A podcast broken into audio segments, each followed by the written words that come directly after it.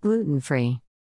Serving Calories without filling and topping 665 kcal, 55.3 grams fat, 26.9 grams protein, 8.7 grams carbohydrates.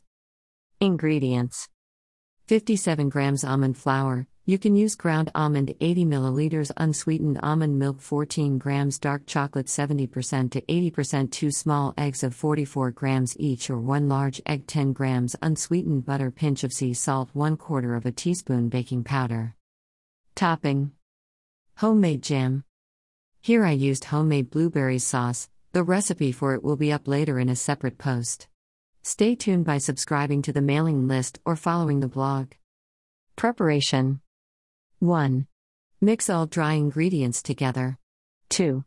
Add the eggs, milk, and half quantity of the butter and mix all together. 3. Break the chocolate into small pieces and add some to the mixture and keep some for your topping or to add between layers. 4. Heat the pan and add the rest of the butter to it. 5. Pan fry your mixture just like regular pancakes, make sure don't flip until cooked from the lower side. 6.